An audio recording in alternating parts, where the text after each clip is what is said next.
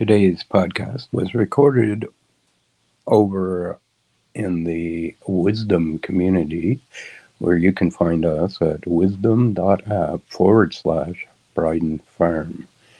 It's a great place to seek wisdom, share wisdom, ask and get answers to your questions, and free to join over on the Wisdom app.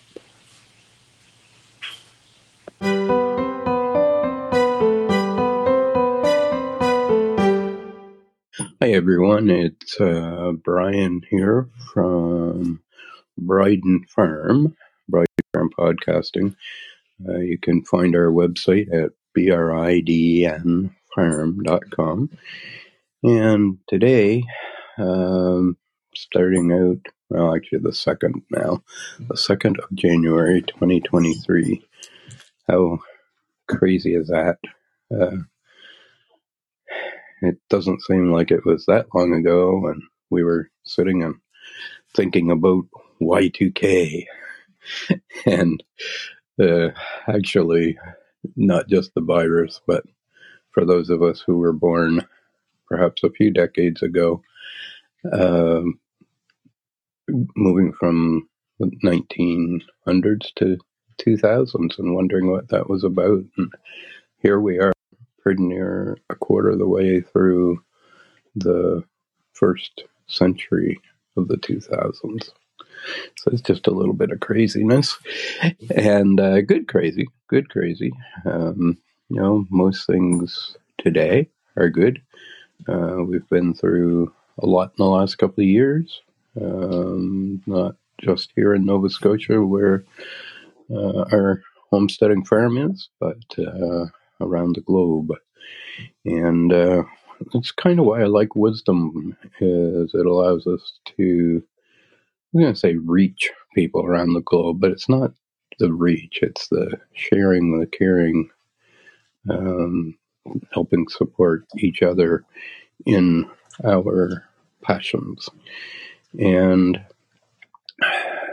yesterday, I believe, no, day before, uh, was visiting a friend, and her son, uh, without knowing it, need to let him know, kind of inspired me. And one of the things that he inspired me about was something that's been on my mind for a long while, but you know, we can think about something and if we never do anything about it, it's just kind of a passing thought. Although I do think that people, a number of people, get similar thoughts, um, that they come from a higher power, uh, creator, great architect of the universe, God, as I like to call him, but uh, universal law, universal consciousness, um, believe that that brings thoughts into more than just one head.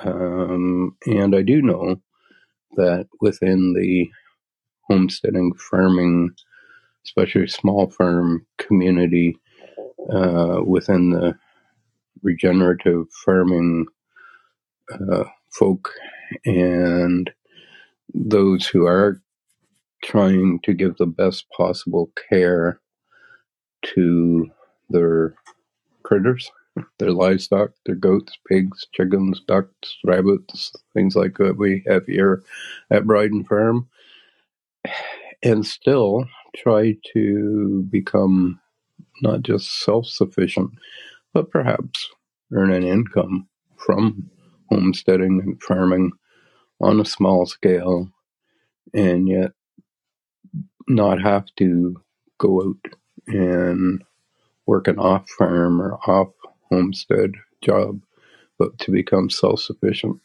And one of the things that I think back on, I also belong to and have become successful with a home based business out of Winona, Minnesota, I won't mention it here because that's not what this podcast is about.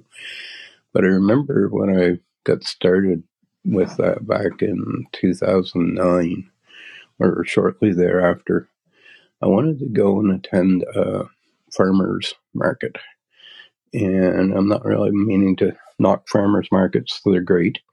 Uh, although I do think a more inclusive market is, the more successful it generally is, especially um, if it is a market that's not government funded. And I'm not really against governments giving some money to community projects like markets. Um, but back then, I remember wanting to take the product that I was selling and go to a farmer's market. And the particular market that I was looking at going to wouldn't allow it because they would only allow things that were produced by farmers on the farm. So, no off farm, say, no home care or personal care or anything that was created off farm.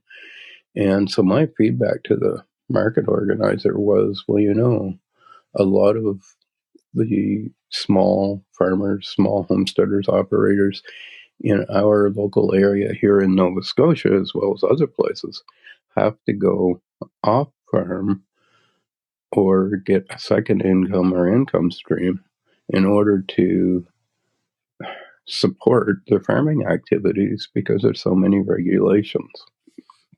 Well, in 2020, uh, my partner and I moved back to Nova Scotia, my home province, uh, to Bear River, Nova Scotia, and we bought a property and started Briden Farm um, here on the banks of the west branch of the river, overlooking the head of the tide. A little bit about Bear River. Bear River's a tidal river. Um, it uh, was settled by sea captains. I, I like to say it was settled by sea captains, infiltrated by hippies, and has been taken over by artisans. Um, we have probably per capita, it's only a small community of a few hundred, but by per capita, we probably have one of the highest per capita artist residencies of most any place. And in the last two years, um, because of what we've all come through, um, a lot of people have moved here from away and are welcomed. And a lot of them have started small farms or homesteads. And again, finding challenges. Now, my challenge today would be to go to probably the same market, but be able to, for example, take eggs. Um, one of the frustrations is that we, as homesteaders or as farmers, even small business people, is knowing, determining, understanding, interpreting the laws and regulations around such things. Um, I know that in order to go to many markets, you with eggs, say, you have to have a permit. And really, in a lot of senses, I think that government permits are, whether it's related to farming or, or other, especially small enterprises, or in some cases, even big enterprises, that permits and licenses are really just another form of taxation.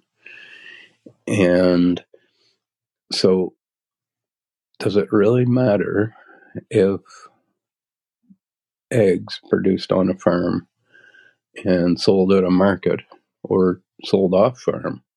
Does it really matter if they are graded according to size?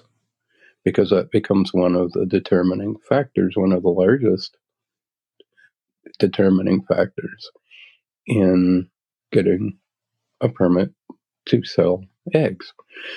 Um, some of the frustration lies in we humanely as possible raise pigs um, seasonally getting piglets in the spring raising them to about 250 pounds um, live weight or on the hoof and that usually takes about nine months for the Berkshire pigs that we raise. We don't raise them in a barn. We don't raise them in a cage or in a pen. We actually have our pigs out on our woodland pasture where they are getting moved at least every two weeks. And the reason we do that is to keep ahead of the parasites. But the other thing is, we also do that because we and, and we quite honestly we usually move them about every five to 12 days and so they are getting fresh pasture uh, fresh salad bar so to speak and we raise them in woodland and or grass pastures and we can go out there and quite often see their little tails just a spinning they're like a dog when they're happy their tails go and they're romping and chomping and enjoying life. Um, we give them the best life possible for as long as possible. And I say that we feed them, and in turn, they feed us. This winter, we're actually keeping overwintering some piglets. Last two years, we bought uh, piglets in the spring and had them go to freezer camp, so to speak, in the fall. And I said, we're overwintering piglets. We're not. We're overwintering pigs. Uh, the uh, we have one sow who we believe is bred, and we'll be having piglets in the spring. So the situation is here, at least in Nova Scotia, and I know that there's similar situations in other places, that we're, we're told because you ask other farmers, you ask other homesteaders, asking government is not always easy because a lot of times they're too busy or out of reach. So we can sell pork by the side. Some say that we can sell pork by the side, but we can't sell commercial cuts. So I can sell you a side of pork, but I can't sell you uh, pork chop for instance. And then there are other people who say, oh no, you can sell pork chops, but it has to be farm gate, which is terminology. Uh, farm gate, some interpret as someone coming and buying it on the farm, at the farm. And then there are others who say, oh no, farm gate means, in fact, I've read this in some government, or on some government websites. The definition of farm gate means that as long as you're not reselling it, then I can sell it to you. The frustration comes in not having to meet these regulations necessarily, but it's in knowing what regulations there are and getting a proper interpretation of that so that we can act within the law to provide things like pork and eggs and milk. Um, I'm approached regularly by people who want to buy goat milk, raw goat milk from us. And the same thing applies to other milk and especially raw milk um, to the point where things regulated by the dairy board um, see farmers who feed, raise, care for, look after, and milk their cattle, for example, who are not allowed to drink the milk from their own cattle. That everything is regulated to the point where every drop has to be accounted for. And in many cases, if they produce more milk than what their quota allows, that milk is required to be dumped. Now, we have people across Nova Scotia, across Canada, across the United States, across the world who are going hungry. And we're dumping things like milk. So it's it's sad, it's frustrating. And for a number of years, I know that there's been people who, you know, look at farmers markets with frustration as I've started to talk. And I'm not trying to knock the farmers market, it's just kind of a way of giving an example um, of a situation and how we best deal with that. So, for a number of years, the producer, the homesteader, the small farmer, has tried lots of times in frustration to provide the meat, the eggs, the milk, the other products, uh, produce, vegetables, um, for our would be customers, but are extremely limited in what we can do. Lots of times trying to fly under the radar, um, so to speak, to live, work, and manage within the laws and regulations of our, the areas that we live and work in, but yet not even being able to get clear, concise answer as to what those laws and regulations are. So, just in the last, actually, not exactly true, I've been thinking somewhat along the lines for a while, but especially in the last 24 to 48 hours. Heavy on my heart is that we, as farmers and homesteaders, may be putting the cart before the horse, so to speak. I don't think that the farmers and homesteaders are going to be able to make a difference in the regulations and in what we can do or not do.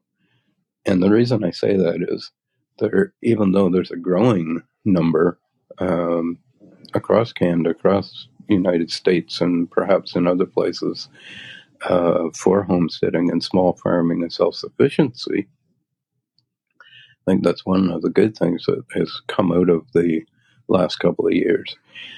Uh, is, is a real movement towards self sufficiency rather than the producers being the ones to help implement the change. I believe that we need to help, but I believe it's the consumer that needs to be more proactive in what's available. Another thing at the farmers market, um, for a number of years here locally, um, a person cannot make and sell uh, lemon meringue pie at a market because of the Department of Health regulations, which state basically that they can't have meringue pies because it's egg based and in a market situation or in a public forum exhibition, Christmas craft show, bake sale, um, the meringue may go bad. Well, if it's properly handled, then that meringue, whether it is regulated or not, the regulation is not going to make it safer. And as a consumer, should I not have the right? Should I not be able to go to a market and buy, make my own decision whether or not I want to buy your pie Uh, another one that I find really silly is um, if you have a hot dog cart, then you could set up at a market. But if you are just frying hot dogs in a pan, then you you can't go to a market and do that because in the frying pan that hot dog may not get done properly. Well, not a real proactive uh, spokesperson for eating hot dogs. But if I want to eat a hot dog and it's cooked in boiling water or steamed or in a frying pan, as long as it's done, what does it matter? Should I not be able to have the choice as a consumer and take the responsibility for my own purchases, for what I want to buy, not only at a farmer's market, but go buy from a neighborhood farm? Should I not be able to get fresh eggs from a farm or at a market or, or anywhere else unless they have been graded by size, have been chemically treated, have been on a store shelf or in storage or in the moving through that chain of the supply chain for 30 to 60 days before I can get them on my table. And yes, that's, or no, that's not an exaggeration. Um, fresh eggs that you're buying in the store are considered fresh eggs if when they're 30 days old. Break that egg into a frying pan and it runs. It just separates. A lot of people don't know that a fresh egg, when you break that into a frying pan, it doesn't run. It sits there and that beautiful golden yolk uh, holds together. If you're breaking eggs into a frying pan and, and they're just you know kind of spreading out in the frying pan, that's because it's old. And if you're buying them in a store, then they have been chemically treated um, to last longer. Well, I can tell you that when that chicken lays the egg, she's a pretty smart gal because there's a protective coating on that egg. And we actually have people who prefer to buy eggs unwashed because it allows that protective coating to keep that egg fresher for longer. And we seldom have eggs that are over two or three days old, but those eggs unwashed, uh, I know people who have eaten them. I, I, I wouldn't, but I know people who have eaten them without problem when those eggs are much older, um, months older, which I wouldn't do personally. But that protective coating is part of the natural process. And if I want to be able to, or if you want to be able to go and buy a farm fresh egg or a pork chop or a beef patty or a duck or a chicken or anything else, shouldn't you and I, as consumers, be able to buy that, whatever that is, without it being under a permit or a regulation that limits the producer. And in the case of raw milk, uh, in many places, including here in Nova Scotia, prohibits us as producers from selling raw milk to a consumer. Or, as I say, sadly, prohibits a farmer under milk quota in many cases from even drinking their own milk. The uh, regulations are good, don't get me wrong. A certain amount of government control and balance and regulations are good. Clarity as to what those regulations are and bringing back the buyer beware. And not in a negative way, but in a positive way.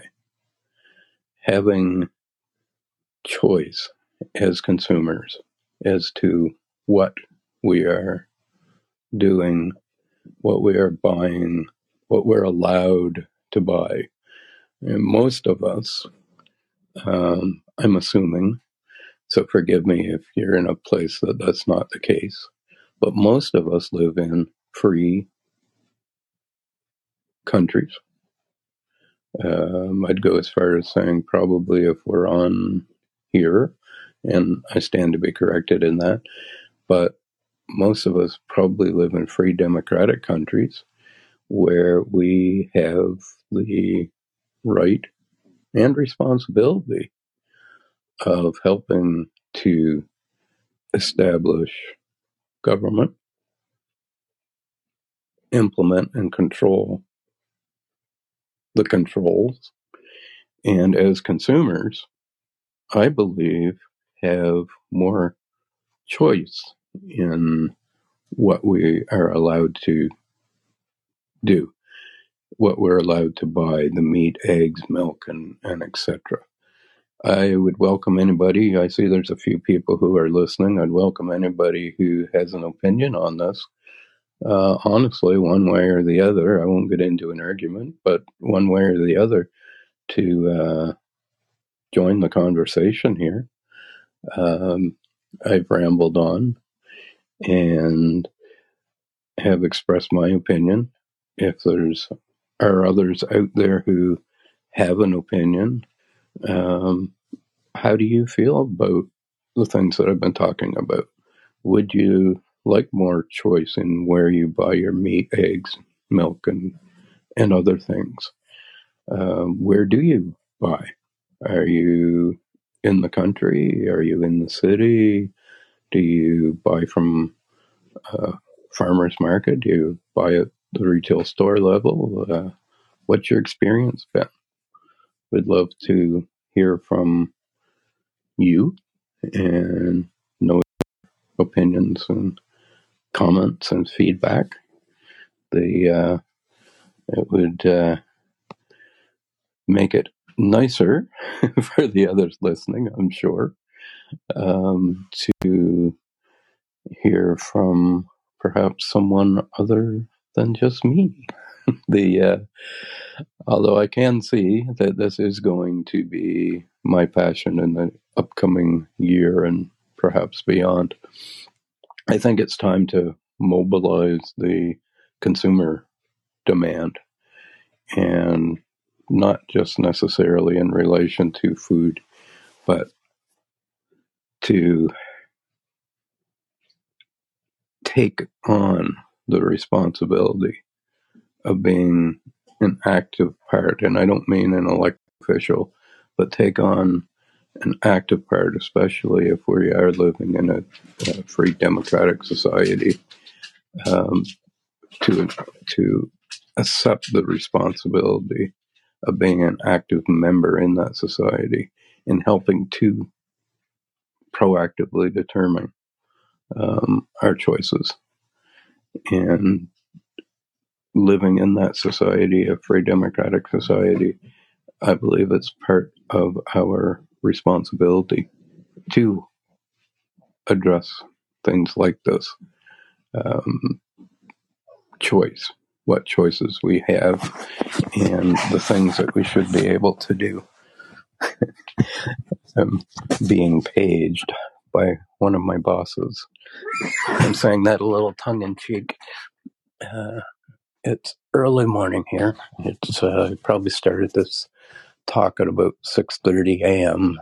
Atlantic time, and here in the house we have two dogs and three cats, which most all of them go out. Uh, one cat we have is over 18 years old, and she prefers not to go out. But the others all go out, and when I say that one of my bosses is paging me, um, our one of our dogs, Holly, is at the door whining because she wants to go out. So I'm walking over to let her out. I can tell you the nice, cool but refreshing breeze as I open the door. Feeling that on my cheek is nice. Living here in Bear River, Nova Scotia at Briden Farm, property that we bought back in August of 2020. It's 22 beautiful acres of mixed woodland on the hillside overlooking the head of the tide on the west branch of Bear River. And we, when we moved here two years ago, it was pretty much all hardwoods. And we have taken our goats and pigs and we do rotational pasturing and we put the goats in a section depending on the number of goats of course but say a thousand to fifteen hundred square feet. That's what we started with the first year. And we'd put the goats in and goats will trim everything from the knee up and then move them. Goats need to be moved at least every 30 days. Quite often now we're moving our goats every 5 to 12 days. So they are getting uh, fresh salad bar, so to speak, fresh pasture, um, woodland, or or grassland, or a combination. They're getting that on a frequent, regular basis, and so that they're not being kept in feedlots and or places where they're being caged or limited in that respect and then we move the goats over to the next pasture and then we introduce the pigs following the goats. And pigs will do everything from the knee down including the underground where they get roots and insects. Uh, pigs are omnivores so they eat both plant and non-plant um, goodies and they have uh, someone just sent a question and said, "Have a wonderful day, enjoying the podcast." Thank you. the uh, um, the pigs till up the earth. Um, they bring even bring up the rocks. That's what I was trying to say. People think pigs are dirty. Pigs are not dirty. You know that pigs actually choose a corner of the pasture that they use as their toilet. So their droppings are kept in one area so that they're not defecating in the same area that they're sleeping or eating. Uh, they're very fastidious, very smart animals. And so then we rotate the pigs at least every two weeks. Again, uh, we're beginning to move them and have uh, for some time now move them about every five to 12 days. And following that, we bring our chicken tractors, which is just really a mobile, um, a mobile cage, I'll say, um, a suitable size for a limited number of chickens.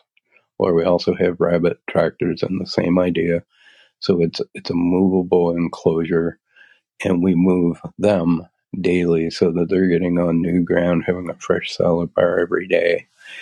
And of course, in the winter, in our northern climate, uh, we don't get to do that as often as we like. But on days that they are that the temperature permits it, um, they are out. In fact, our own flock of chickens um, are totally free range. And I think that's probably a topic for another podcast. But free range eggs, if you buy free range eggs, what are you actually buying? What what does that term free range mean? Well, I can tell you that we buy it's going to be a, a rough way of putting it, but we buy secondhand chickens that are about a year old that have been raised in free range operations here in Nova Scotia's Annapolis Valley. And we resell those chickens. And I have come to discover I thought free range was like our own flock of chickens here, that they sleep in a coop and they're closed up at night to help protect them from predators. But we let them out during the day and they run over the property.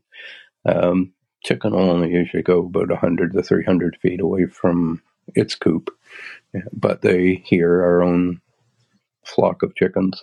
They have free run of the property, and so they're out picking and scratching and getting bugs and enjoying their lives on a daily basis and producing wonderful firm fresh eggs. The uh, but free range, free range means so if you're buying free range eggs, what it means is not that. Um, we look at that now as organic, although we're not certified organic. Free range simply means that the chicken that laid the free range egg is not confined in a cage. Sadly, it may be confined inside a building and never see the light of day. As long as it's not in a cage, it's considered free range. Now, we source from a few different free range operations for the hens that we bring in to resell. And they are, in most cases, intensively farmed even in free range operations. The uh, again, I said I think this is probably a topic for another discussion, but just so that you know, um, there are things like that again to be aware of, and things like that that perhaps need clarification when it comes to the laws and regulations. Because I'm sure that most people, when they think of a free range egg or a free range chicken, picture it out on somebody's farm or backyard or out enjoying its picking and scratching under the sun. Well, that's not what free range means. And as far as organic goes, uh, there was one time when, for example, an organic vegetable needed to be grown in order to be classed as organic. It needed to be grown on a farm in soil that had no chemicals applied to it in five years. Well, that definition has changed over time and not necessarily for the better. And perhaps another topic for another podcast will be the term natural. So, natural, if you buy something that has natural ingredients, let's say that we are not necessarily ethical, but we uh, want to operate within the law. We can create let's say a hand cream that has legally the label which reads contains natural ingredients. Well, there is no regulation on the term natural, which means that as long as we put in, let's say, water or an ingredient or two that is natural, then we can label that product as contains natural ingredients. And so I'm not saying that we don't need regulations and laws and governments. We do. But we, the people, need to take the responsibility that is ours, especially if we're living in a free democratic society, of controlling those laws and regulations so that they make sense. I think that's the real bottom line. Clarity with laws and regulations created for and by the people that make sense, that are easy to understand, and that allow us as consumers the choice that we want to take upon ourselves the buyer beware in a good way to decide where we all buy our meat, eggs, and milk. And I believe when we do that as consumers, we can make the changes, influence the government, the laws, the regulations. And I believe that the farmers and the homesteaders have been trying to do that, but are small in number. I mean, simply put, uh, I don't know what the magic number is, but it takes 10 or 100 or maybe a 1,000 or more consumers to support a farm, depending on the size of the farm. Well, if the farm or the farmer is the one, the only one, trying to make a difference in what's available or what we can buy or sell, then it's a small group of people trying to make the influence. But if the 10, 100, or 1,000 consumers begin to make their demands and wishes known in the right place, then perhaps we can come up with more sensible laws and regulations with the clarity for the producer to understand, allowing the consumer to make an informed decision, and yet allowing us as consumers to buy what we want when we want it. And perhaps that better ensuring that we don't face food shortages, that we don't have to go into a supermarket and look at bare shelves, which we all know has happened in various areas over the last couple of years. Buying more local, if it be our choice, and having the choice as to what to buy. So if there is anybody who has an opinion, who would like to provide feedback or suggestions, um, please join me as a guest. Otherwise, at this point, I have rambled on long enough, and over on our website, Briden Farm, B R I D E N farm.com, you will find a link there to our podcast and our live journal. So if you want more information, I can tell you that uh, 2023 is going to be the start of my passion for helping to encourage and enable the consumer to take positive action to help ensure that we're all able to make the choices in where we buy what we buy, including our meat, eggs, and milk. So I thank you all for listening.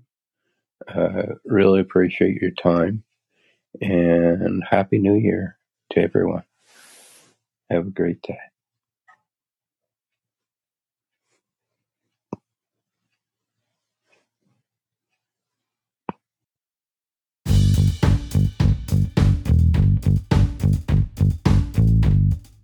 Looking for a great way to work from home or anywhere, we do that to help supplement our income. And you can learn more about Watkins products and our Watkins products business opportunity on our website at justgonatural.com. This has been Watkins Products Executive Independent Executive ID 342198. We invite you to check us out at justgonatural.com.